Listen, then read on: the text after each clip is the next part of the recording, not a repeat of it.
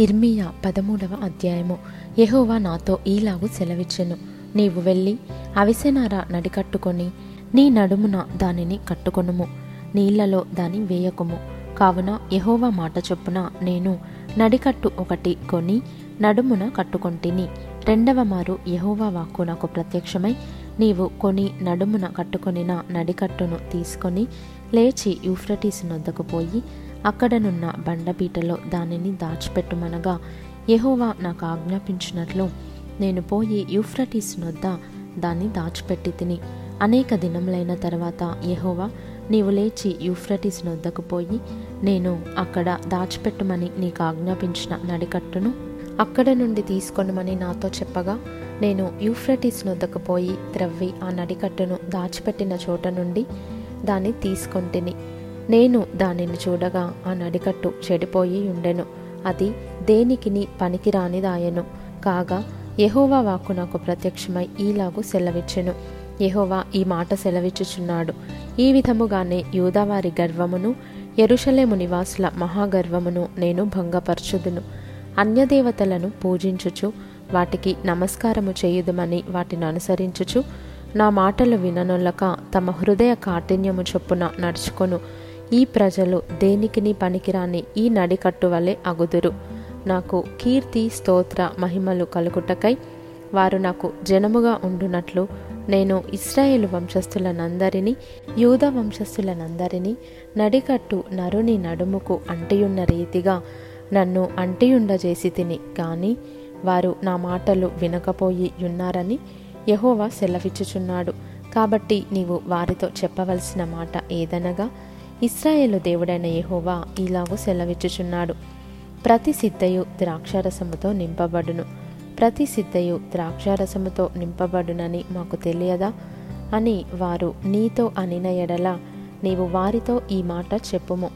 యహోవా సెలవిచ్చినదేమనగా ఈ దేశ నివాసులనందరినీ దావీదు సింహాసనము మీద కూర్చుండు రాజులనేమి యాజకులనేమి ప్రవక్తలనేమి ఎరుషలేము నివాసులనందరినీ నేను మత్తులుగా చేయబోవుచున్నాను అప్పుడు నేను తండ్రులను కుమారులను అందరినీ ఏకముగా ఒకని మీద ఒకని పడద్రోయుదునని యహోవా సెలవిచ్చుచున్నాడు. వారిని కరుణింపను శిక్షింపకపోను. వారి ఎడల జాలిపడక నేను వారిని నశింపజేసేదను. చెవియొగ్గి వినుడి యహోవా ఆజ్ఞ ఇచ్చుచున్నాడు.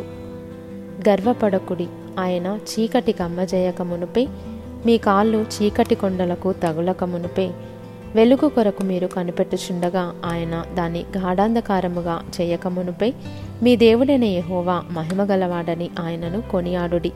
అయినను మీరు ఆ మాట విననులని ఎడల మీ గర్వమును బట్టి నేను చాటున ఏడ్చుదును.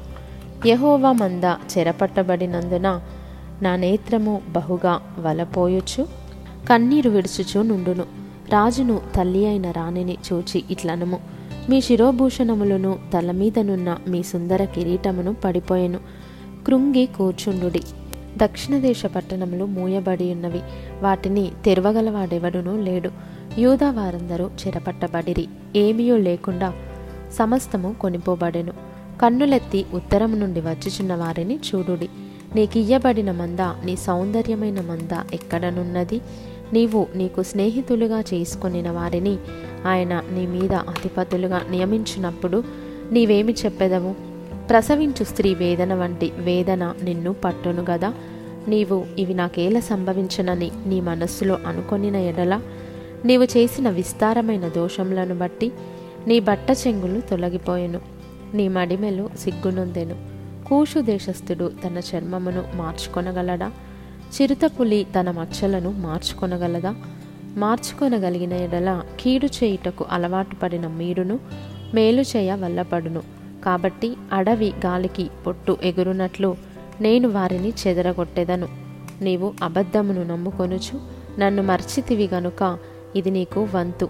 నా చేత నీకు కొలవబడిన భాగమని యహోవా సెలవిచ్చుచున్నాడు. కాబట్టి నీ అవమానము కనబడునట్లు నేను నీ బట్టల చెంగులను నీ ముఖము మీదికి ఎత్తుచున్నాను.